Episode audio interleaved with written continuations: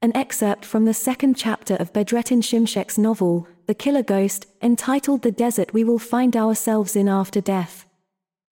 Although the obstetrics professor was 70 years old, he managed to keep himself young. He explained it by the fact that every time he learned something new, he became a year younger. His baldness commanded respect because he had lost his head of hair for the sake of science. Though his body was decadent, the reflections of the fire rising from his soul could be seen in his eyes, which radiated vitality. When we showered him with compliments, the old man seemed giddy with happiness and said, Although young people are capable of setting the world on fire, you can't even find a spark in them enough to ignite their souls. Besides me, the director of the institute and the thesis advisor were also in the room. The associate professors had left the decision about the file to these two. Before the topic was discussed, the professor said that he was open to all opinions. This was because his sense of curiosity had not left him. For old men could be attractive to young people, not with their knowledge, but with their love of learning. Scientists should not exclude any possibility. Even if it was as controversial as reincarnation. Only by searching an uncertain territory can new things be found. He continued. And the saddest thing for a scientist is to die without having discovered anything. Can a man who has never seen anything extraordinary in his life, who has never witnessed a miracle, be said to have lived at all? Only those who have experienced great surprises in life have lived to the fullest. That's why you always have to investigate. Never think that you know everything, that all questions have been answered. Yes, there are scientists who say that reincarnation is nonsense. They are busy putting those who have come out of their graves back into their graves. These words gave us an idea of what the obstetrician was going to say. First, he said that he had no knowledge of the subject of the thesis. He had been present at many births, but he had never seen a baby born with bleeding wounds. Therefore, it would not be right for him to say it exists about something he had not witnessed. Science makes a mistake if it dismisses a claim as false, if it never thinks about it again. He said. The thing to do in this case is to think about what conclusions it would lead us to if the claim were true. If the results are great, if it has unheard of and unprecedented qualities, then the thing to do is to revisit that claim again and again. Because our testing methods change over time, so we should not trust ourselves either. The director of the institute looked over his glasses and asked, Can you be more specific? The obstetrician replied, I cannot say that reincarnation exists. But if there were such a thing as reincarnation, then many questions that we cannot answer now would be answered. At least I think so from the point of view of my profession. Advisor. Does that mean we have to approve the thesis? Professor. That is a difficult question. But I would approve it because, in terms of science, not everything has to be proven. Besides, this is an open question, and even if we cannot prove it, future generations may one day do so. So I think it's a waste of time to discuss a claim about whether it can be proven or not. Let's look at the possible consequences. Let's think about where the consequences would lead us if this claim were true. I was surprised by the literary imagination of the obstetrics professor. I thought then that it is intuition rather than knowledge that can open the horizons of scientists. After the brief introduction, the evaluation of the thesis began. Dreams played an important role in the thesis. Some of them were dreams that the mother to be had before giving birth. Others were dreamlike experiences described by reincarnated people. Those who remembered their past lives, if they remembered the afterlife, said that someone or something had left them on the edge of a window or pushed them in through a window, and that's how they were born into their present life. In other cases, they said that some beings came to them before they were born and brought them to the doorstep of their new home and showed them the family they would be born into the obstetrician had a radical thesis to explain them. These experiences should be seen as dreams that the baby in the womb has before it is born, he said. In fact, the window or door motif is a symbol of the baby coming out of the womb. Being thrown in through the window or being dropped at the door is the dream equivalent of being born. Furthermore, experiments have shown that babies in the womb spend most of their time sleeping, but they have not told us what they dream about. From what is written in the thesis, we understand that babies in the womb have dreams similar to those of adults, that they envision the world and people just like we do. So if there is reincarnation, it is normal for a baby to have dreams about its previous life. Maybe some children remember their past lives only just because they remember these dreams. The professor got up and walked around the room for a while. Then he continued as if he were lecturing to his students on the lectern. Now let's take it a step further and ask If the baby in the womb is dreaming, is it possible that the mother to be will not be affected by these dreams? Won't these dreams have an effect on the mother's mind? We understand from the thesis that they do. The baby in the womb, who dreams about his past life, appears to his mother in her dreams with his past life identity. While announcing his birth, he also explains to her who he is. This does not surprise us. For if the mother and the baby in her womb share the same consciousness, they can well communicate with each other through their dreams. The baby can shape the dreams of the mother, and the mother can shape the dreams of the baby.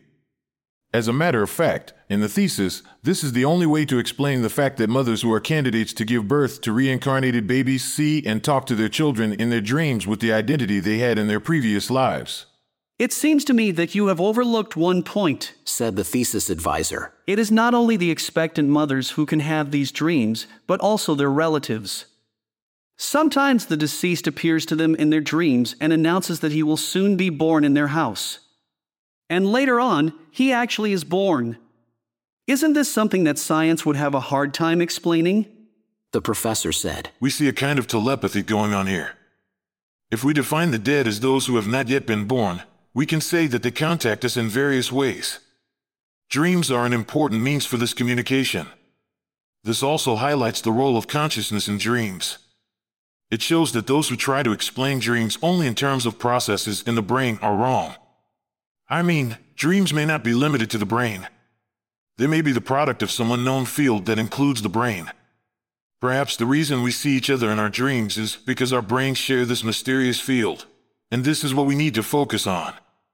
The obstetrics professor then opened the thesis file and asked me to read case number 19. Case number 19 was the story of a woman who died from a fall and was reborn, it said.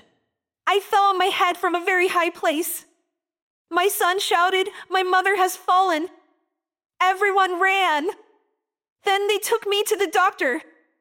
The blow had hit my brain. I died there.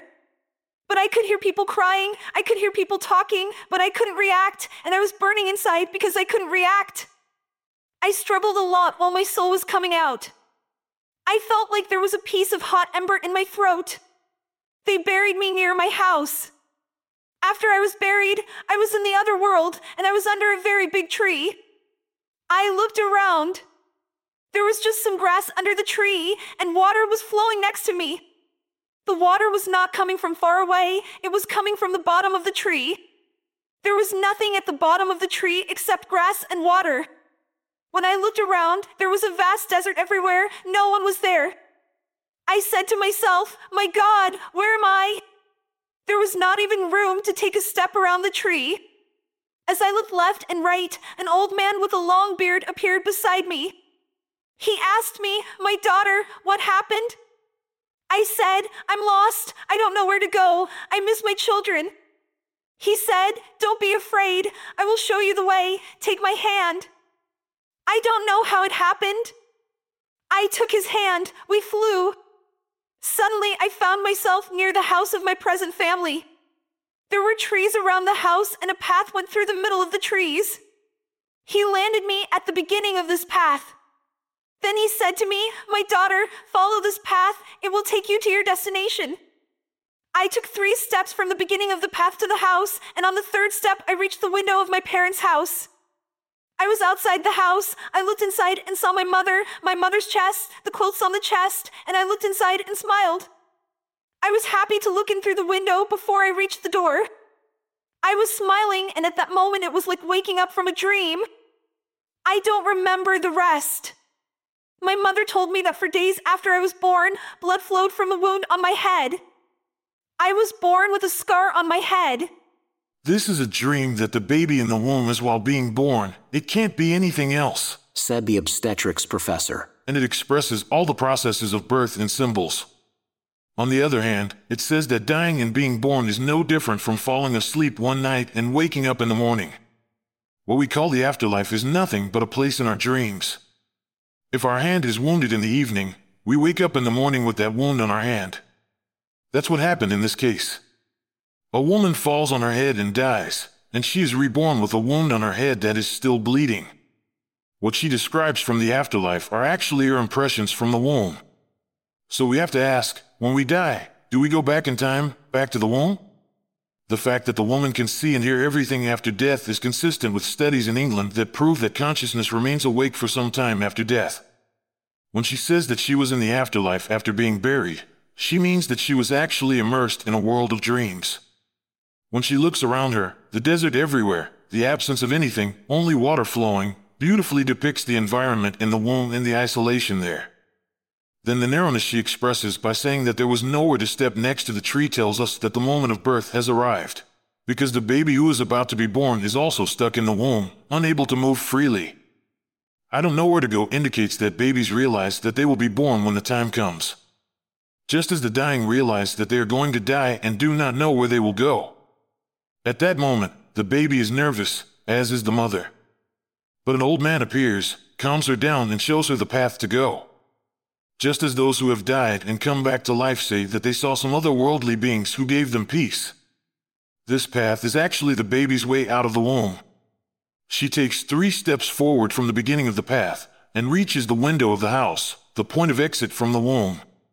When she finally says, I was out of the house, this tells us that she has come out of her mother's womb, that is, she has been born.